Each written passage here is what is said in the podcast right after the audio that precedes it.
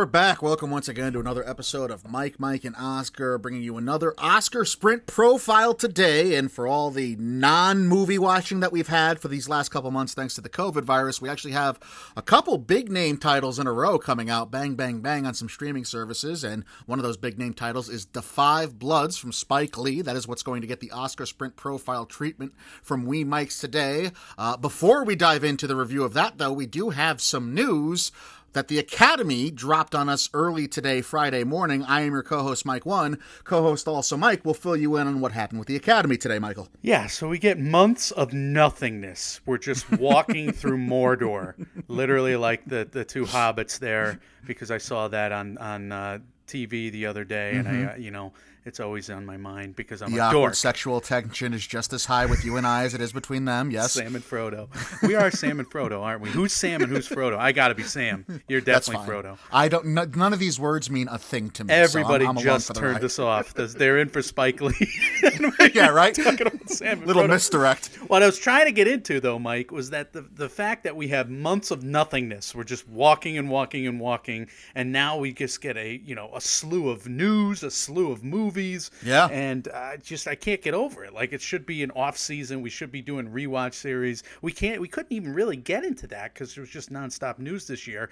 And uh, you know we got it again with the Academy. The the big news drop didn't happen with ter- in terms of the uh, the date getting changed, but we did get a bunch of diversity and inclusion initiatives, programs, task forces from the Academy that will be instituted very soon, dealing with race relations, dealing with, with gender inequalities. And I think that's very important. We're going to dissect each one of those on our next, next Oscar race checkpoint. And then we got some news about the Best Picture category. It's going to be a flat 10 at the 90, 94th Oscars. So that's not this upcoming ceremony ceremony. That'll be the 93rd. But the year after this, we'll have uh, a flat 10 Best Picture. So we got one more year, you and I, where we're betting on how many Best Picture nominees we're going to get. I weep for my Knives Out prediction that didn't come true this year. That was my tenth Best Picture pick. Uh, that had never, you know, the, a movie with those types of Best Picture prereqs and all the major Guild Award prereqs, having never missed the Best Picture field before, it made me look like a fool. Maybe that would have been the tenth film this year. Maybe it wouldn't have, and I would have been looking like more of a fool. But yeah, so those are some big changes. The diversity thing is very timely and very huge. Obviously, the Best Picture thing as far as big changes to the award show. Not the big change we were expecting. Uh, we were expecting an official change of date. That hasn't come down the pipeline yet, but uh, we did get some changes from the Academy. Like you said, we will go through all of those more in depth on the next ORC episode. For this episode, we are going through the Oscar Sprint profile for Da 5 Bloods from Spike Lee. If you've not joined us before for an Oscar Sprint profile or an OSP, as we lovingly call them, what they are is a two review for the price of one special. You had a non spoiler and a spoiler filled review. If you've not seen the movie yet, don't worry. Uh, we won't spoil it for you in the first half of all of the OSP episodes, as every first half of every OSP is of the non spoiler variety. You'll have a big spoiler warning in the middle, and then we get into all the twists and turns of the plot and what we thought about them thereafter at the spoiler section. So, all non spoilers to start, and the way we start is with a production profile, Michael, of 5 Bloods. Yeah, so of course, 5 Bloods is directed by Spike Lee, Oscar winner Spike Lee, and he needs no further introduction. Mm-hmm. I feel like we've been previewing this movie for a month right now. So it's only because we have. Yeah, because we have. Uh, the writing credits go to four people though. You have Spike Lee himself. You have Danny Bilson and Paul De Meo, and their biggest credit on IMDb is The Rocketeer. Do you remember The Rocketeer from when we were kids? You ever see that? I never saw it, but I know it. I mean, that's all. That's my history with The Rocketeer. Had you? I loved it as a kid. Oh, I loved okay, it. It was one of those movies that I don't think did all that well, but was just like a huge hit in the also Mike household with me and my brothers. So I, you know, I was like a, my version of a cult classic back then. I felt like I was one of the only people who loved that movie, and all my friends or whatever. I would be curious to rewatch it now to see if it's any good. But anyway, uh, we could do a Rocketeer rewatch if you want I want. would prefer a Rocketeer rewatch at some point. I, I, would thank you very much for that, You're Mike. Welcome. Kevin Willmott eh, from BlacKkKlansman uh, co-won that Oscar with Spike Lee on mm-hmm. that stage last year two years ago. Oh my God, two years ago. Uh, he also wrote uh, Chi-Raq before that, and then Spike Lee himself. So four screenwriters for this, and I wonder if there are a few too many hands in the kitchen. You know, that's a teaser for this review a little bit. I'm going to be a bit mixed, but uh, you know, I wish it was. I wish it was just one sole vision. I would say. Yeah, I, I think I uh, very much co-sign what you're saying there. The Five Bloods stars Black Panther's Chadwick Boseman, The Professionals Gene Reno, Richard Jewell's Paul Walter Hauser, The Last Black Man in San Francisco's Jonathan Majors, The Wire's Clarke Peters, Van Veronica Ngo, The Last Jedi, and she was also in Bright, Isiah Whitlock from Cedar Rapids and BlacKkKlansman, and Delroy Lindo from Malcolm X and Get Shorty. Who is that first name there, Mike? Gene Reno. He's from Yeah, uh, Jean Reno. Yeah, named Listen, after the city, the, the biggest little city in the world. If he J comes- E E N spelled. If he comes to the Connecticut Valley, he's Gene Reno. I got news for him. Uh, in terms of Oscar nominated crew people, the music of the Five Bloods is done by Terence Blanchard of BlacKkKlansman as well. Just it's Jean Reno. No, no, no, no, no, not in this, not in this neck of the woods, buddy. Back the way you came.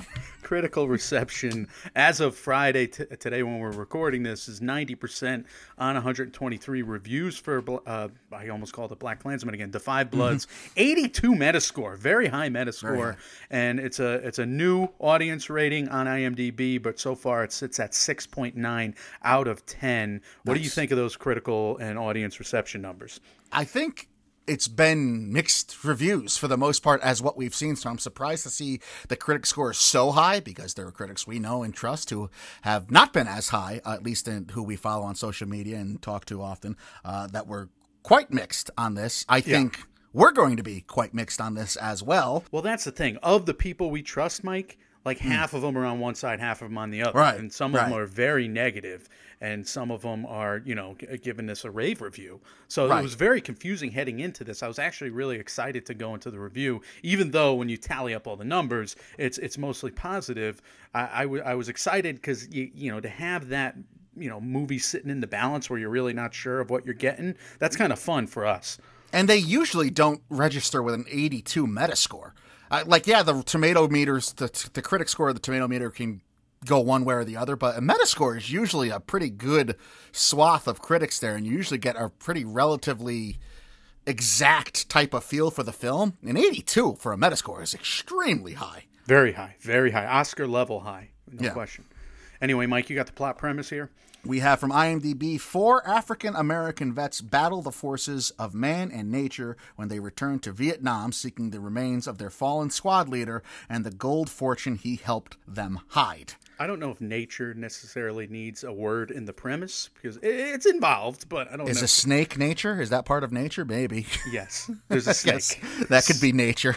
Spoiler alert, but it's crazy that snake scene. Mike, in terms of our expectations, like we said, we were previewing this movie for almost a month. We were desperate for it. I wonder if my expectations were too high. I'm also such a student of Spike Lee's filmography. I've seen most of his films. I was just going through every one of them the other day with you, and I was like, oh, I love so many of them. There's only a few standouts that weren't great, but even the ones that weren't great still weren't terrible at the same time, you know? So I haven't seen some of his TV movies. I haven't seen The Blood of Jesus. So I was worried that I would not like this movie because the, the Blood of Jesus was just completely crushed by critics. I wonder if it was the curse of the duh, but I don't think that's I don't think Can't that's believe you went with that joke. I told you not to do that joke, and you went with that. No, I, I, you know, as far as expectations go, I'm very mixed when it comes to most of Spike's work anyway. And, and like we did talk about, uh, I, I like it, and then I usually sour on it, and it usually nestles somewhere around like a, a B minus B range for me. So I kind of expected the same. This one, the trailer at least looked more like an action movie than I was originally expecting mm-hmm. anyway when I saw the premise for the story. So I thought I, I, I maybe was expecting more of an action premise, which kind of confused me because I'm like, how can you fit an action movie with a bunch of old dudes going back to Vietnam to rescue their buddy? It does turn actiony at times. It's a mixed bag. It's almost as if he tried to do three or four different type of genre movies in one very long movie. I wish I had lower expectations. I wish I let the June release date speak more to Hmm. me, you know, and and that would have lowered my expectations to the point Right. where I didn't expect you know this 10 nomination Oscar movie because uh, perhaps you know we'll revisit this when we're looking at Delroy Lindo's performance and comparing it to other actors come award season because I do think that one's going to have some legs the way it's getting buzz right now. So I you know we'll compare it again and maybe you know we'll come even higher come down higher on it later on. But you know right now I, I agree to tease my review. I'm very mixed on this. Uh, but uh, you know, in terms of production values, I think we're both pretty high, right? Yeah, there are some gorgeous shots, and Spike Lee obviously is a master of working the camera and, and a master of getting the most bang for the buck. And he has these sprawling jungle landscapes. He kind of parodies a couple other films. He's got mm. his trademark uh, dolly zoom shot that he works in at the end of all of his Makes movies. you wait for it, there. though. He does make you wait for it. That's right. You got to earn it. He parodies Apocalypse Now. I feel like with the way he treated the sunrise and entering the jungle. He's. I mean, it's a lush landscape he's dealing with anyway. But yeah, the the cinematography I thought was as good as anything else. If there is a second nomination to come of this, I would think it would be cinematography, but I don't know that it's going to be at the end of the day anyway crane shots, aerial shots. I don't know if they're done with a copter or a drone when he gets up into the air, but it, this is Spike working on a grand scale. And like yeah. he was talking all week, you know, I do hope this movie is seen in theaters at some point because it's worthy of it. This is epic Spike Lee. Uh, in terms of the, the the style of the cinematography, I loved how they use the aspect ratio because they use different cameras. They used old cameras for the flashbacks, you know, and the old Vietnam norm stuff, which Chadwick Boseman. I love that. I, I, loved how the aspect ratio was literally a narrative device at certain yep. points. Then you have the handheld camera that Eddie's, you know, he's documenting their trip a little bit. So that that's a little thing that they cut in and out of. So I, I, I loved the cinematography of this film. It's just so crisp, so gorgeous at certain times. And in the money shots, nobody does him like Spike, man. He's the best. I, I you know, just it's worth the price of admission right there for me. So is that Oscar worthy? Well, I'm frustrated because I think you know some of his previous films have had just you know knock you over with a feather kind of cinematography. Right. I mean, it really just I I, I could be I'm, I'm frozen by the end of the movie. I'm so in awe of it, and you can literally knock me over with a feather because I'm catatonic at that point because it's so gorgeous. Which is yeah, you know, you like when I explain my metaphors extra at the end yeah. when, yeah, when they should have been really, fleeting and it does know. a lot for me is is it's top five right now for me. My cinematography. I don't know if it'll hold there. I don't right. think the Academy necessarily likes the showy camera work in most in, in most films. They typically, you know, you, you have we've see, all seen what the Academy loves. They like their period pieces in terms of the cinematography. They like you know the the slow movement, someone more restrained like last year in terms of you know what Parasite did, etc. So I'd be surprised. Yeah, I would be surprised only because I don't know that it's necessarily anything new from Spike Lee.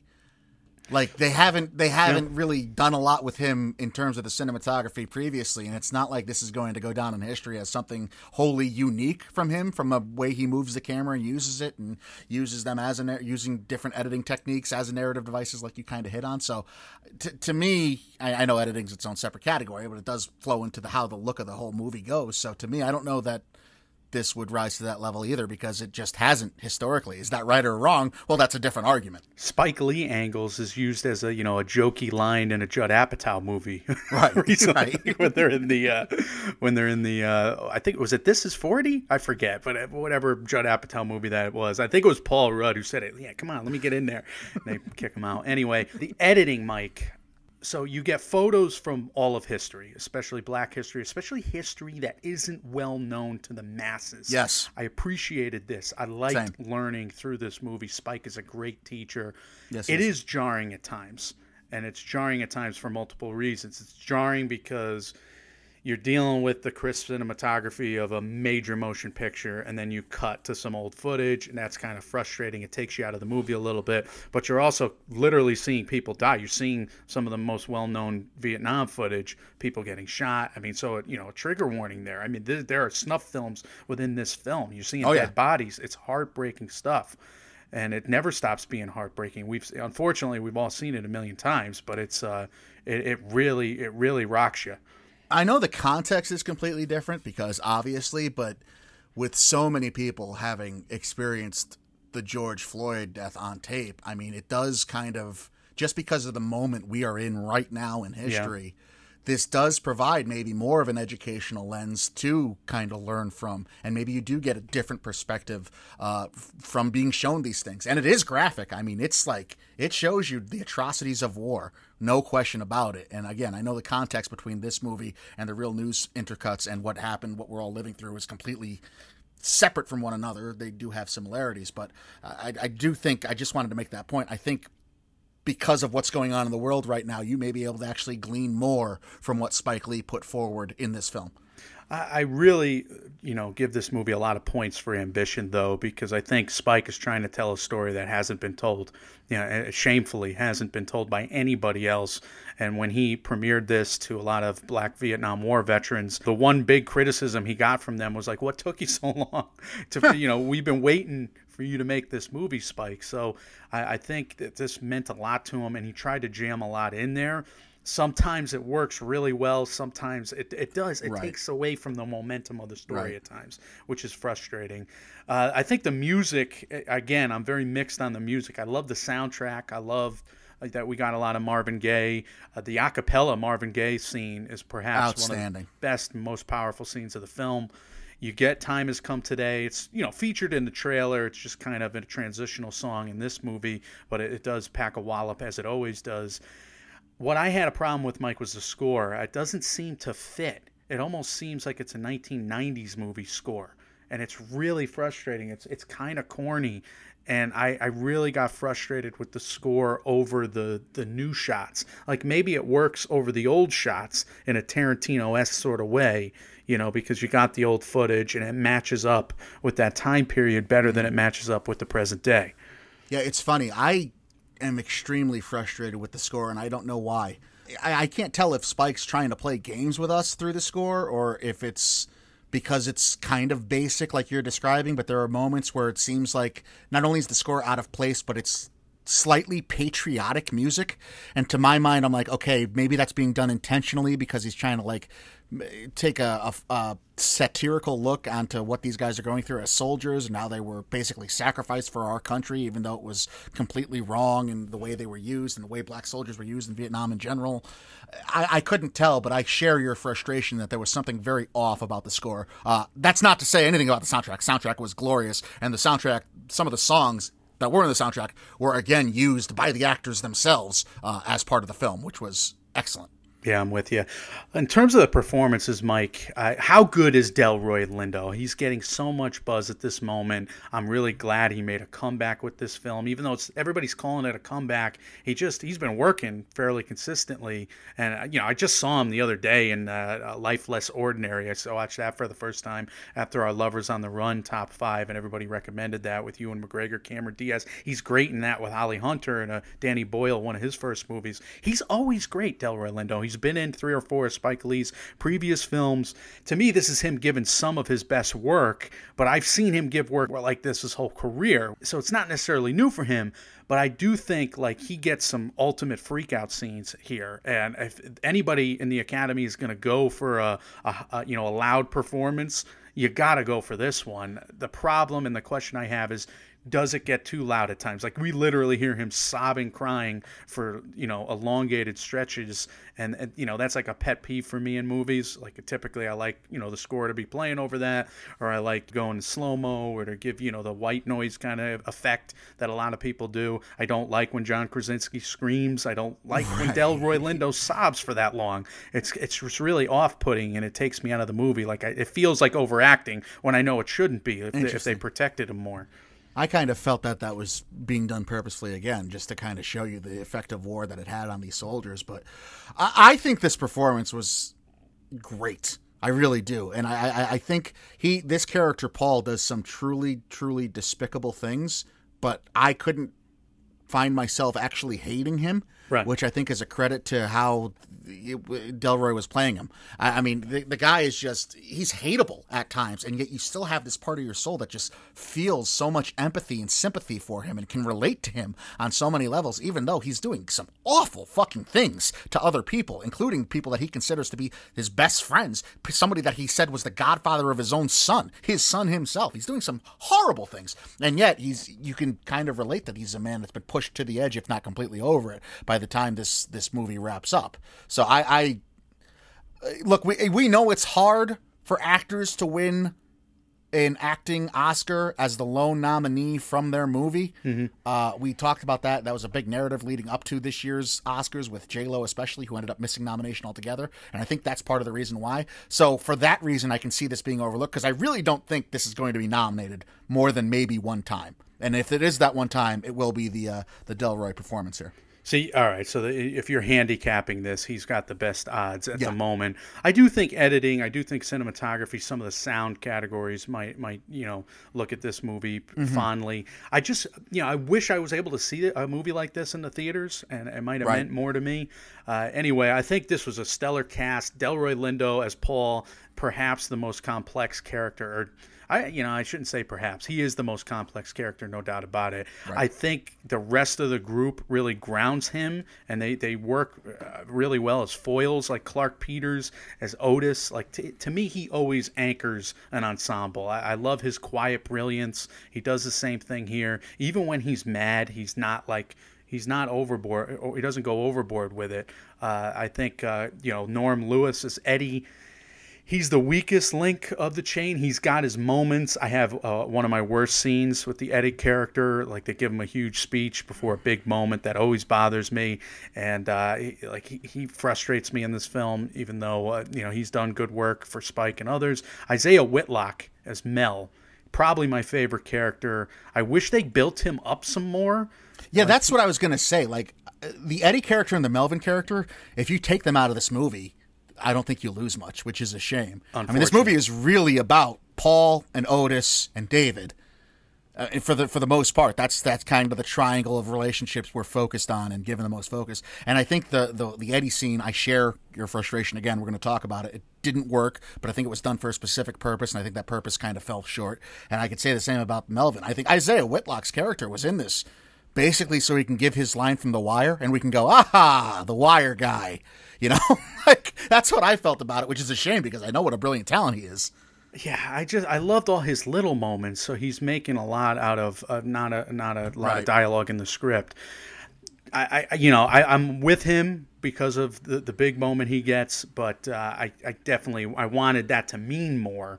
Right. You know, other than just within the moment, or have more attachment to him as a character. I felt right. like we were robbed of that. Yeah, it's unfortunate. So again, I'm going to have some problems with script thoughts here, but Jonathan Majors, Paul Walter Hauser, Chadwick Boseman used really well. The rest of the cast, I thought, did a did a fine job. Uh, I, I think. Uh, I think this is a great ensemble. It wouldn't bother me to see this up for a SAG ensemble at the end of the day. You know, if this movie does get momentum uh, in award season, I, I, I'm skeptical of that right now, but it does have good scores. It does have good feeling. You never know. Maybe the rest yeah. of the Academy doesn't necessarily feel as mixed as you and I do. Yeah, I mean that's absolutely true, and obviously there's already momentum for it. It's getting very, very high scores from the critics and the people that have seen this already, and it does have a lot of people that you know Hollywood likes. We know for a fact people love Spike Lee. We know for a fact everyone loves Chadwick Boseman. Uh, Paul Walter Hauser. I pray to God that was actually him jumping behind that rock because I love seeing that big man get all kinds of agile on screen, uh, like he did in this one scene. But we know he's he's well liked and on the rise too. So there's all kinds of people attached to this that are very very well liked. I mean, the main four veteran actors that play four of the five Bloods are longtime veterans of the industry too. Mm-hmm. So yeah, I, it wouldn't would it surprise me on its merits? Yeah, a little bit, but it wouldn't surprise me taking all that into consideration and making its own narrative. I would feel good about our making award season year round if this movie got in on that right. just for our, our calendar. But Mike, to get into some script thoughts here, yeah, I'm very frustrated with this script because it has moments of brilliance. It has entire acts and events of just ingenious, you know, just plot manu- maneuvers. And I loved some of this. And then you have these coincidences and contrivances that just feel so unearned. And there's no excuse for that in a movie this big, in a movie this long. They had enough time to pull it all together. Spike's career in the past, he's juggled more balls in the air than this. You know what this script was? This script was taking Brian Westbrook as your first round pick in fantasy football, like circa 2005, because you're going to get at least 14 games out of him, and you're going to have four or five of those that are going to make you want to pull your fucking hair out I- because he's going to get like 12 carries for 29 yards and one catch for negative one yard with no touchdowns. Yeah, and you yeah. can say, why the fuck did I waste my time with this guy? But the highs are so high and there's more highs than there are lows. That's why he's a first round pick. That, I mean, this is worthy of being a Spike Lee movie. There are a lot of highs, but man, are the lows incredibly, incredibly frustrating. Okay, so I, I demand you update that reference because nobody outside of Philadelphia I don't know. that. I was trying to think of somebody else who like, like can relate to, but I don't know anyone who's that volatile. A Everyone's got play- eight running backs anymore. a big play receiver.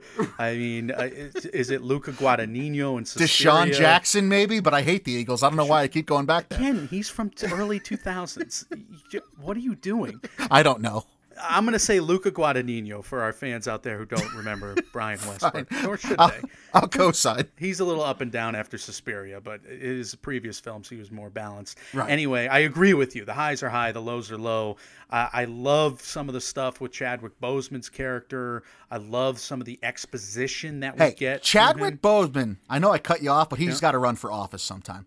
Oh, I, I if you put a anyway. Yeah. score behind him and he's speaking inspirationally, I would do anything he tells me to do. He just has whatever it is. But unfortunately, like in Act One, like we get him like preaching to these guys before we get, you know, explanations that he's that kind of character, that he's always updating us on history, that he's always. So it felt like clunky at first, and and a lot of this movie kind of explains stuff away after the fact in the script. So th- that was frustrating. I mean, I get it that they explained it away later, and I give it passes, but you, you do that too often, and and it's and it's really aggravating in the script. Like, cause something's happening. I'm like, where's this? How's this happening? It's coming out of nowhere. It feels Right. melodramatic, and then Spike is smart enough to have a character say something after the fact and, and give you the you know the retroactive uh, treatment of it, but.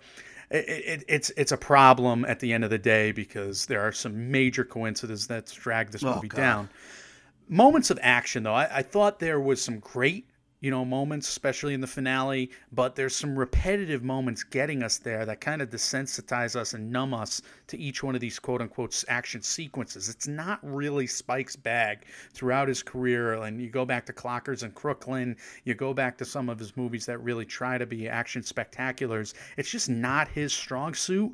This movie is like the first time where he really knocked a few of those sequences out of the park and a couple other ones didn't have the same amount of juice. So I'm, I'm feeling better about him as an action movie director, but he's still not quite there yet.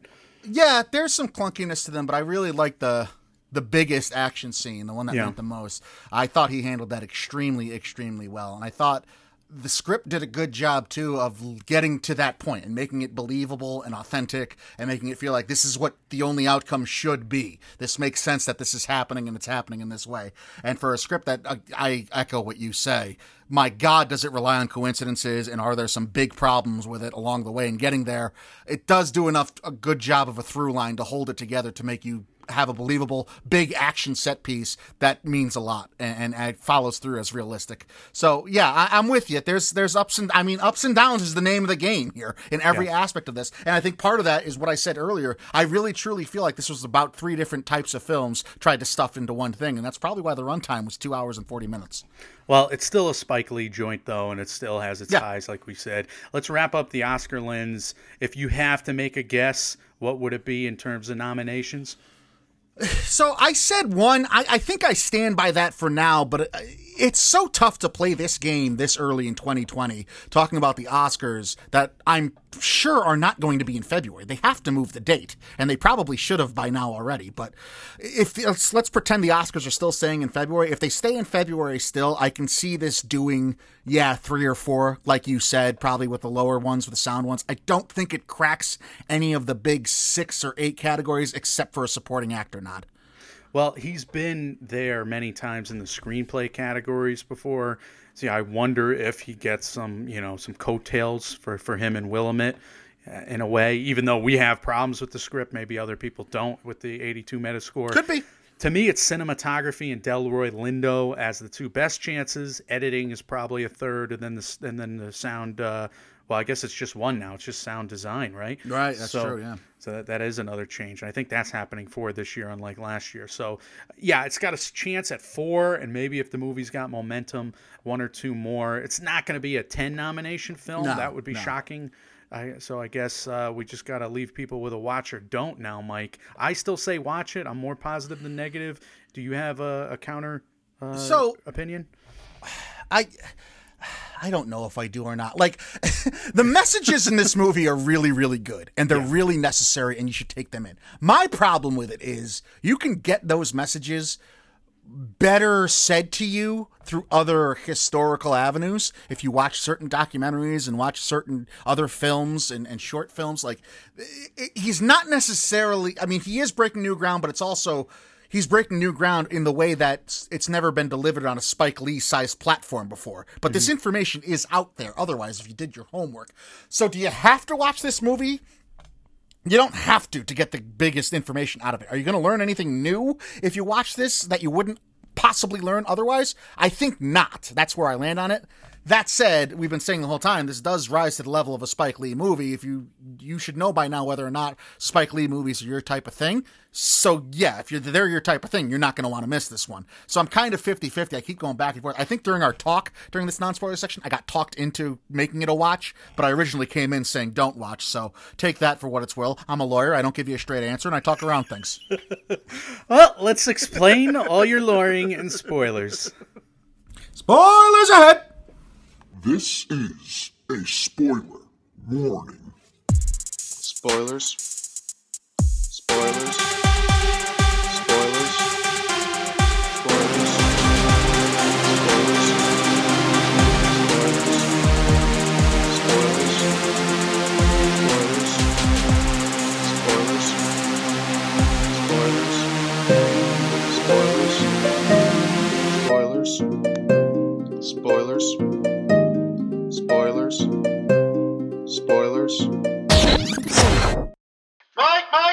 Oscar! Oscar Sprint spoilers! This is the spoiler section for Spike Lee's Da Five Bloods, now on Netflix, debuting today on June 12th. Brought to you by Mike, Mike, and Oscar. If you have not seen the movie yet, this is a good place for you to hit pause in this episode.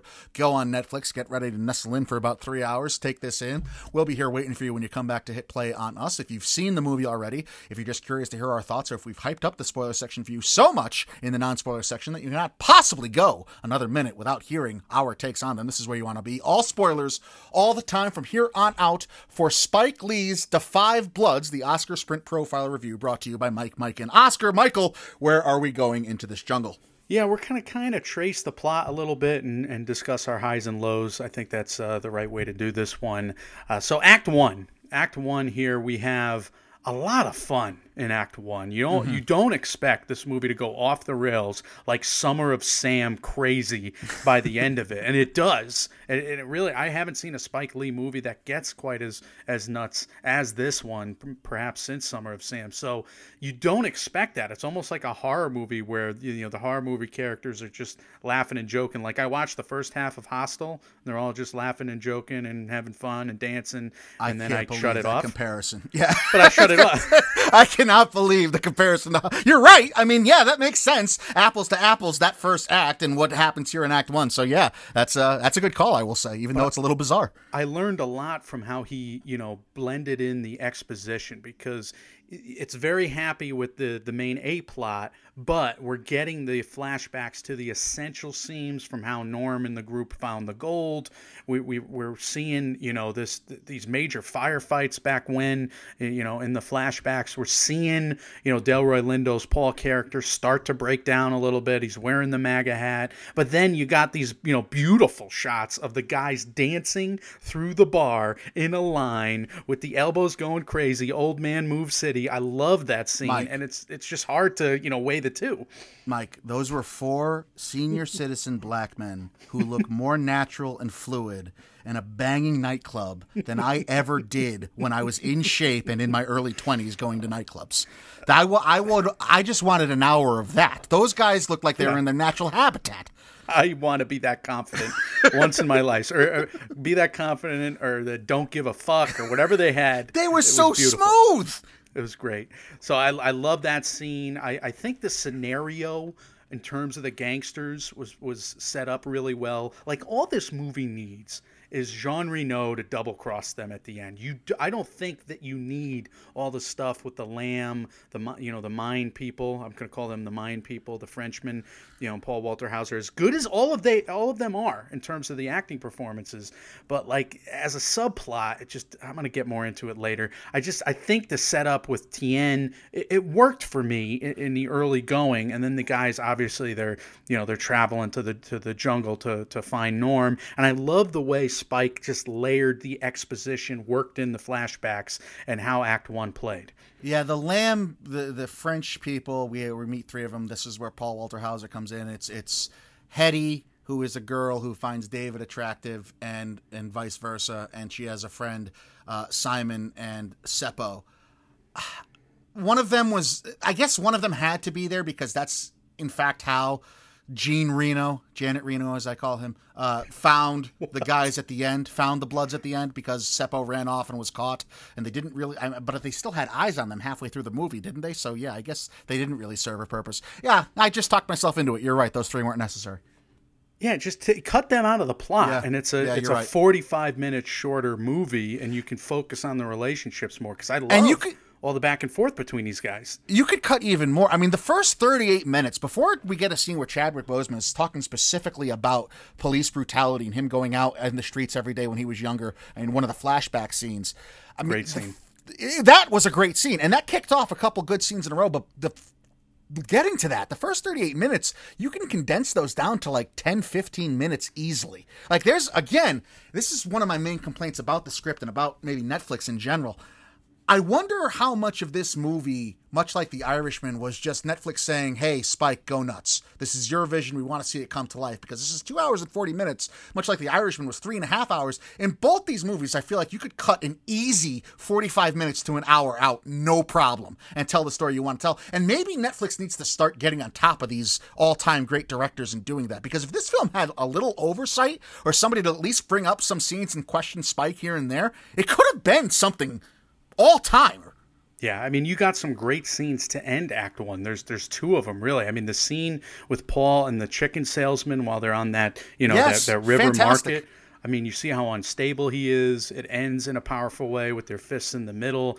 The Vietnamese youth whose parents were killed during the war. I mean, he yells at Delroy Lindo's Paul character that he, you know, you killed my mother, you killed my father. That was set up previously when the Viet Cong vets bought them drinks at the bar previously, which you thought was too good to be true, which you thought was going to rise up into kind of a fight or something that didn't then, but set up what had just happened. What I'm talking about now. I I, lo- I love that whole sequence. It was gorgeous. You got the flashes to the other camera, and it, it really, you know, foreshadowed the rest this film with Paul. It's kind of uh, the give and take with the Paul character too, and the great job that Delroy Lindo did throughout this movie is that, yeah, Paul's a dick pretty much in every scene, but it's not like every fear he has isn't unfounded either. Right. Like, yes, he goes off the radical deep end at times, but yeah, he knows from the jump he doesn't he doesn't really trust anybody, and he, every kind of fear he has almost comes to fruition in one way or another. And it's almost like, well, you know, yeah, maybe some nasty things do need to get done, and, and maybe you should be aware of the worst in people sometimes, and uh, that type of, and that's why you never really fully turn on Paul, at least from where I was watching. Well, he's such a great character because he is set off and then he sets off other characters, which is you want that electronic charge in your script, and and he way really is. He makes so much sense in the script, and they, they probably should have built it around him even more than they did, and and it just make it Paul's story with Well, the way take the Eddie scene. Yeah, take the Eddie scene. Take Eddie out of this movie and give that. You know, uh, that's that's the frustration. There was so much. We'll get to it, but keep going. If it was the two bloods or the three bloods, Right, it would have been a better Or movie. the, the two bloods and his kid, you know, and which is another thing. I mean, David, Paul's son, comes and joins them, and he just happens to tail them to Vietnam without anyone knowing, and just showing up in the middle of this movie or the beginning of this movie, saying, "I want to spend some time with my dad, and also I know you guys are hunting for gold, and I want some." I, I hated that introduction. but and then he just a pivotal happens to befriend the uh, the the mine, you know, uh, deactivators Oh my god! right bef- and they show up, of course, and right they just happen to show up. Yeah. when w- they're in a minefield. Right. One of exactly. And they, they're like right next to them too, by the way. I, and that's why I was, I kind of like that Paul kind of turned on them immediately after getting David free from the mine. Yeah. Like that was a great scene. That was very harrowing and it showed the strain and the uh, yin and yang in the relationship Paul has with his son. And he's a very loving person, but he still doesn't fully embrace his son. And that's all shown in this scene. They get David free, and Paul immediately turns on the three French people Paul Walter Hauser, Seppo, and, and Haida. And I was okay with that because to me, I was thinking the only possible explanation that there can be for these three French people to be that close to these guys is because they were tailing them and were going to turn on them and take the gold for themselves. Yeah, and that they should've wrote storyline happened. I mean, that storyline happens. The Vietnam soldiers come in and actually do that storyline. The French people are innocent, but I, I was kind of like on Team Paul at that point. I'm like, yeah, these guys are going to turn on you.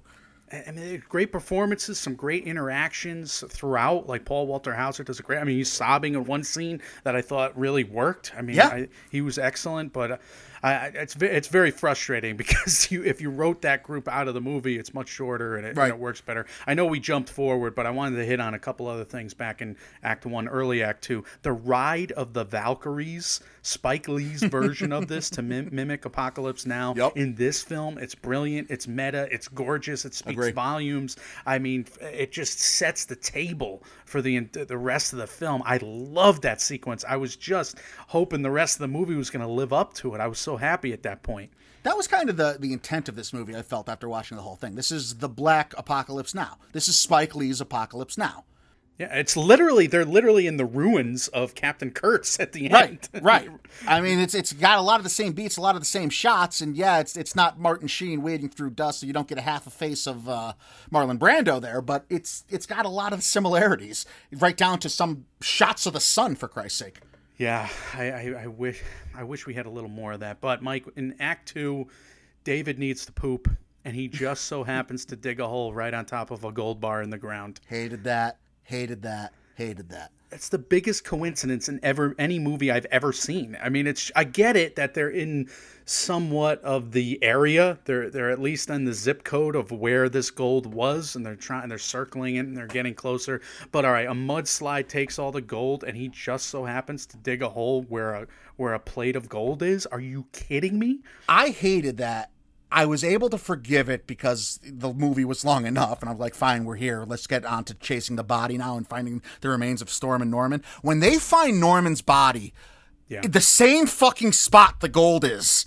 I lost my shit. I was like, "You gotta be kidding! What is this movie about then? Why? I mean, they, they did such a good job to me at that point, building up the relationship and the respect that these four guys had for Norman, that they they would make it their business to make sure he got home and got a soldier's tribute home, and that basically gets dwindled down to just becoming a, a plot vehicle.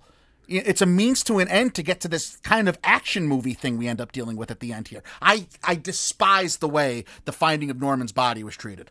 I think like this is a strong action movie plot though. Like if we got an action movie that was just to shoot 'em up and Spike just went crazy with it, you know that I would I would forgive this plot line in like you know a Taken style movie more than I would like an Oscars level drama. That being said, I, you know it makes sense to me that they were buried in the same vicinity as one another. I'd love the scene when they they found Norm's bodies you know, when they found his body, you know, they, the old rifle comes up first, then the dog tags, then the skull. I mean, the, the prayer they have together. I mean, the words they say, your sisters will be waiting for us. You're going home, blood. I, I mean, the hands together, you know, aerial shot looking down on that was just, uh, it gave me goosebumps and it brought tears to my eyes. I love that scene. And I, at this point in the movie, I'm still with it, right? But after this, act two problems just rise up mike because we have that scene with eddie. He gives a why can't we just all get along? speech. He gives this speech like why can't we, you know everybody love everybody. Everybody you know norm wouldn't have wanted this. And he just loses his mind and you know he's going to step on a mine at that point. I wasn't even surprised but you don't know how horribly he's going to die. Like that was the mo- most nightmarish gruesome way to die ever Well, you said night, and that's where my mind went immediately. Uh, that's supposed to be an emotional crux scene, and you're supposed to have, you know, the atrocities of war and this kinship, this brotherhood, and yes, brothers fight. That's why they're brothers, and everything's going to be okay. But you know, Eddie's going to be taken out. We had seen that these guys were being trailed by some Vietnam soldiers or some Vietnam officers with guns previously. So I actually Yeah. thought one of them was going to shoot him in the middle of this, and that would kick off the action sequences. He steps on a mine. Okay, Eddie steps on a mine in the middle of his speech. Why doesn't everybody love each other? Eddie should be dead. like exploded. The mine went off under him. Instead, we get these scenes of Eddie crying out for help, and when the smoke clears, he's literally the Black Knight from Monty Python. I mean, the guy's sitting there on the ground, no arms, no legs. His torso is gutted open, but he's still alive, screaming out, and his last word is blood. I, oh my! I laughed. I know that's the opposite effect of what that scene is supposed to have on someone, but I thought it was cartoonish. It was over the top, and I was waiting you for you to explain the night comment from earlier. it's like, what is he? It's just that a hanging? flesh wound.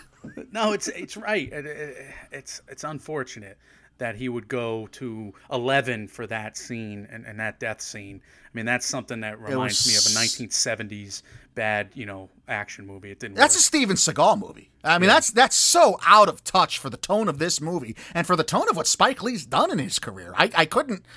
Uh, Maybe that's the Netflix thing coming into play, or maybe that was all Spike, or maybe that was a Netflix note saying he needed that. I don't know, but I, I, I really, I thought that was the low point of this movie.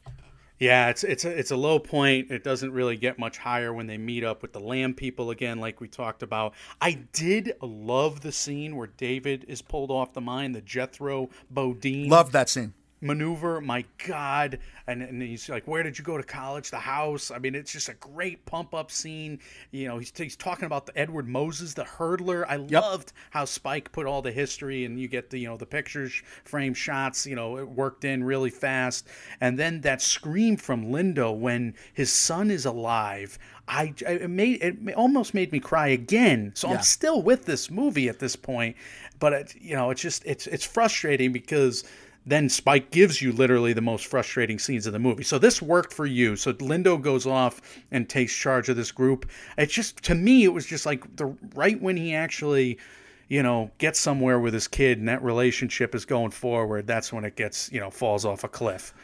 A couple times Paul loses his shit without explanation, and it was frustrating to me, and I didn't understand why. And I kind of chalked it up, and maybe this is a bigger problem, a microcosm of society's issue at large, because I just tried chalking it up to maybe his PTSD, which is irresponsible of me, but I didn't know where else to put it because he he reacts so viscerally to what I think is like not a moment to react that way.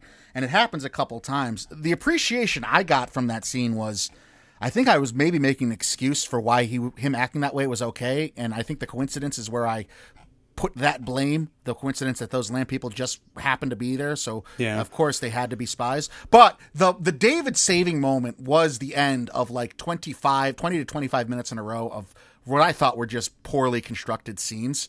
So I was impressed with how this movie kept bringing me back in.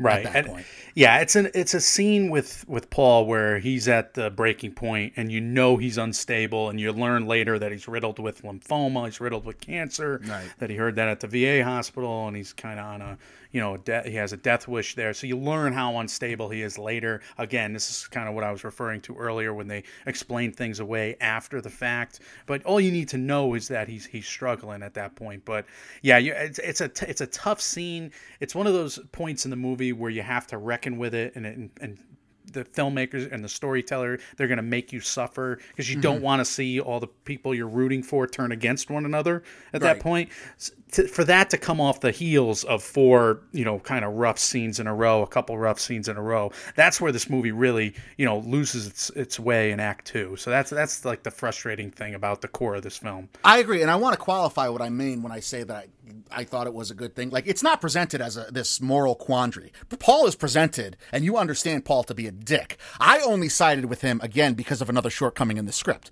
where I thought the only possible thing that makes sense is if these three French people were spying on them and had plans to turn on them. So I was kind of guessing the end, and if the ends was what I was guessing, then I was okay with what Paul was doing. Paul is in no way in the right in this scene whatsoever. No, they happen to be at the same bar together, and they Right. happen to be at the same part of the giant jungle Right. that they're traversing at the you know different times. It's it's ridiculous, and it's a coincidence, and it's Right. contrivance. It doesn't work. In terms of the Paul going off on his own sequence, and they cut back and forth with the other group going back to the ruins to make a final stand with the gangsters led by Jean Reno. We come to learn. What did you think about the Delroy Lindo stuff from then on? You get some signature style from Spike. You get Delroy Lindo speaking to the camera for long stretches. I love how Spike does this at the end of movies. It's vintage Spike Lee jointness. What would you think? I had to stop taking notes when he's breaking the fourth wall and speaking right to camera and being direct with us. The first time he does it twice. The first time I thought it was so powerful and gripping, and it was you see this man who somewhere inside him he has to know he's fighting a losing battle on many fronts, but his resolve as a soldier and his mindset in that moment is I'm not going to die. You're not going to tell me what takes me out. I'm going to tell me what takes me out. And it, it, I thought it was gripping, and the way he Delroy Lindo delivers it right to camera. Oh my god, I could I literally could not stop staring at the screen. I was enthralled by it. And you just wish he like listened to the lessons from from Eddie and from what the other guys were saying earlier. 'cause Norman, yeah. from Norman. He, he doesn't care about the money when it gets caught in a branch. You know, he he, he falls on the uh, the little booby trap there from years ago, and he's, he gets out of it easily enough. But he doesn't care about the bag. He leaves it for Norm. He Yeah. doesn't even care about the money, and it, which just makes it all the more tragic. Uh, so then he has that reunion with Norm, and I thought it worked until it didn't, and we have to watch him sob for like two minutes straight, which is again, it's just it's a it's a thing for me about executing an overly emotional scene. If you show all of the emotion, sometimes it doesn't play well. And and and I think Spike doesn't do this all that often. You know, he doesn't sit there. Maybe he was so enamored with Delroy's performance. I just, I mean, the man is breaking down like an ugly crying mess, and you get why. It's just, it's just really hard to watch.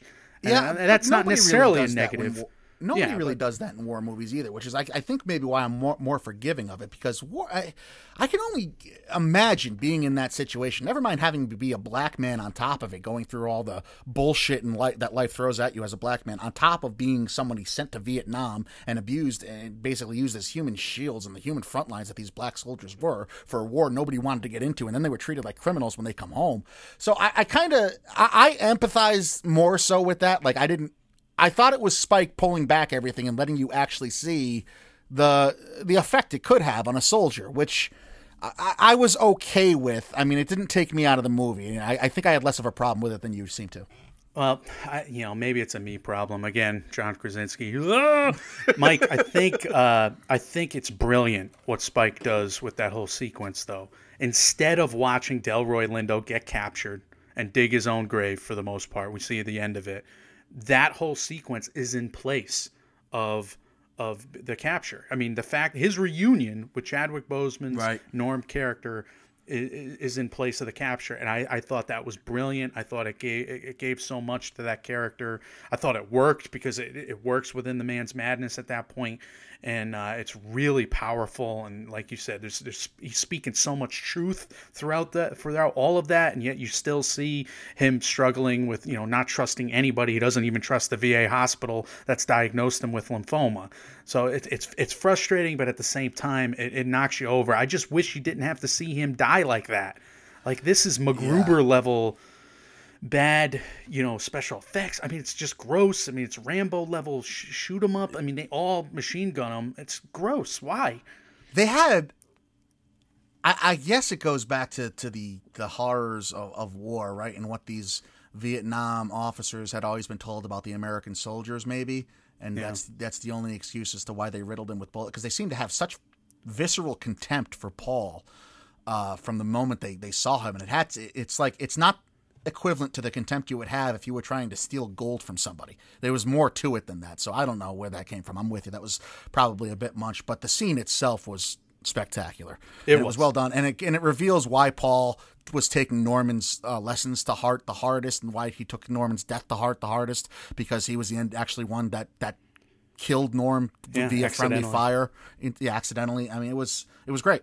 And that was a powerful scene too. That flashback and it built up to that. I wish the flash I mean the flashbacks to me held act 1 together. I wish the flashbacks were able to hold act 2 together more, Right. but it came back and paid off in act 3. I still I still have a problem with the big flashy action scenes or bloodbath scenes. Uh, Like it doesn't necessarily work with the high drama that you're portraying. When it when that works, you don't need the Tarantino level violence or maybe he Yeah, it's like a gangster movie payoff. he made that deliberate decision to, to show that level of blood and, and gore but it's just it's hard when you when you care about a character so much like you know eh, this group of guys and eddie and you know the way that mel dies jumping on the grenade was heroic you don't see a giant blood spatter you don't have to see him be a carcass like that it, it, he's I mean, he's a man who's a, such a hero he saves you know the Clarke Peters character otis in that scene because Otis, you know, you realize it's just a few feet away from him. So my God, the heroism of that, I just wish they built up to it with the character. That's a great point. How, I mean, Melvin dies by jumping on a grenade, and we see nothing but smoke coming out of the bottom of his body, and he's lifeless and motionless. Eddie steps on a landmine, and we see him black knighting from Monty Python. Yeah. Like what? How does that happen in the same movie? With the how is that being done by the same director? That's a great point. Why is violence so amplified to a near cartoonish level one time, and then somewhere in the middle there, closer to the Eddie side than the Melvin side, is Paul's death? I don't know. It's it's frustrating because the firefight at the end, that whole sequence from the ambush to you know the ruse to the ambush. I mean, it's it's sad right in the middle with with Otis and Mel there, but then it's it's just heroic. I mean, it's heroic how these guys fight these Yeah. you know Jean Reno gangsters off. I mean, it's incredible. It's one of the Spike's best action scenes in his career. I thought it worked extraordinarily well. Yeah, I mean the the job that this script does do, despite its pitfalls and getting you on the soldier the five blood side and making you feel like this is a realistic payoff and this is the only way it could go down i thought was masterful and not many directors could possibly pull that off especially having deal with the some of the shortcomings and some of the lowlights that this script does have in store for it. I loved the way it was shot. I also like the uh, the little fuck you that Jean Reno's character had and those 14 subtextual messages by him wearing Paul's MAGA hat at the end Yeah. there when he rolls up. It's not only a, an FU to the Bloods, it's not only an FU to Otis specifically, it's also got some subtext with Trump and all that. And I thought that was a nice touch. But I, the way it was shot, it looked like a really decent action movie. And the way it was pulled off, the script did a great job just overcoming all the lowlights that it had in store. I don't know any other director. I mean, there's certainly not many that could pull that ending off and have it be believable and realistic and overcome all the shortcomings the script had in store for it previously. Yeah, no, I totally agree. I mean, the finale being this good st- makes the movie worthwhile and worth Agree. the journey. You know, I wish it was 20 minutes shorter, or I wish we allocated the time more to this group of guys and how they were foils to one another more clearly at times. Maybe that's something we, you know, upon rewatches, we, we, we are wise to much more. Maybe we find a lot of subtext, you know, written in here for Mel's character, etc. What did you think of the uh, the big epilogue? Spike is, is known for these big epilogues. You get the signature shot with Otis and his daughter. You get a lot of you know timely stuff, you know, with Black Lives Matter movement and them getting a donation. I mean, that was like prophetic. Yeah, I, this is what Spike Lee has done, especially lately, uh, showing the the impact that these fictitious stories have on real life issues and what you know, if only what could be if all of us do what we should be doing. And I, Yeah. it's it's a Spike Lee signature, and I think especially talking about timely and being in the moment in history that we all are in right now, it couldn't be more appropriate. So it's final grades time, Mike. Final thoughts, final grades. Uh, you want to start? Yeah, this is either a D plus or an A minus. I this is this could go anyway. Like it's so hard to give that good of a grade. It's almost out of respect for Spike Lee. I have this as a B minus. Yeah. Because uh, pretty much, I don't know any other director, save for like four or five other directors, doing presenting some of these scenes in the way they were presented here with a movie this long. I, I think it would be hard to call it anything other than a C. But there's the highs are still so high in this. I, I attribute all that great work to to Spike Lee, and I, I'm, I'm an 82 B minus. Maybe that's too kind, and maybe it's not kind enough. I'm not really sure. I'm I'm I got the same grade. It's a B minus 80 for me. Again, I think you know I'm a little harsher on the negatives that that frustrate me with the script, but I think at the same time, you know the, goods that Spike only Spike Lee can deliver. It's so unique, and I, there's a great movie in here. That's the most frustrating part. Like Right. if if I don't know if it's oversight, I don't know if it's just screenwriter, the right screenwriter. If Willmott, you know, had it from the start. I mean, the Oscar-nominated screenwriter from the start. If he, if it was just him and Spike working on a tight script like they did for BlacKkKlansman. I mean, that's that was as tight as it gets. Yes. Uh, that was not a sprawling script. And I wonder all. how much studio intervention was in there. I, I can't help but think that Netflix has something to do with this because this is almost the exact same problem we had by and large with the Irishman script and the way it was shot. Yeah. It, it's frustrating at the end of the day, and that's where I land because I, I would give this like a high B plus, low A minus. Right. You know, if, if some of the, the problems were out of this movie, but it is unfortunately a B minus. It still has some superlatives though, like Delroy Lindo's performance and the cinematography, so much style. I you can't you can't go wrong with with a Spike Lee movie. I mean, you, really can't watch one of his films and walk away from it having learned nothing. So I was glad to you know attack this movie with you today, and uh, you know it's it's it's something we're gonna have to come back to. Yeah, hopefully, and hopefully Delroy Lindo's name is one that we keep saying all throughout award season. You know, whenever the hell award season happens to be this year. But obviously, we, as always, we want to hear from you, dear listener. Did you watch Da Five Bloods yet? What did you think? Did some of these pitfalls uh, avoid you? Did you not see them as low lights like we have, or did you see even more or less? Uh, let us know. We want to hear from you about all of that and anything else we do here in the MMO Empire. As always, you can leave us those thoughts, comments, questions, concerns. We are Mike, Mike, and Oscar on Facebook. Mike, Mike, and Oscar on Instagram at MM and Oscar on Twitter. Mike, Mike, and Oscar at gmail.com, .com, and on Reddit. We are available everywhere you hear podcasts. If you happen to still be stuck inside and letting us try to kill an hour or so of your time a couple times a week in quarantine, we cannot thank you enough. If you would be so kind as to leave us a five star review on the Apple Podcast app, that would really make our day special. Michael, uh, we actually have stuff coming next that's like movies and whatnot. So tell the good people about those. Yeah, we got the King of Staten Island. That'll be our next episode, I think, and our next review, unless some major Oscar mo- uh, news drops. We're gonna do an Oscar race checkpoint now. I think it was gonna be MMOW uh, at the midweek point, but I think an, an ORC makes more sense. We got an MMOW. I've been writing that one for a while, so that that'll come too. We got another James Bond character study episode for Pierce Brosnan this time that we've been, you know, doing monthly. I know we're doing it a little later in June, but a lot has happened in June. I mean, it's just the That's for a- sure. what a terrible, terrible year this has been. What a terrible month. But look, stay safe, stay tuned. Somehow the movie news keeps coming, folks. Somehow, you know, I think a lot of people are giving us hope out there. A lot of voices that need to be heard that are finally being heard. And it, you know, in terms of words of wisdom, listen to them and let's keep learning. And you know, we we learned a lot from Spike Lee from this movie. It's something we need to revisit as well. Absolutely echo all those sentiments, and also stay tuned for our Rocketeer Legion double feature, double review, which is sure to come at some point uh, if we lose our minds enough. Guys, when reality sucks, you can come watch these movies with us. We are Mike, Mike, and Oscar, trying to make awards season year round without the stuffiness. We will see you very soon. See ya.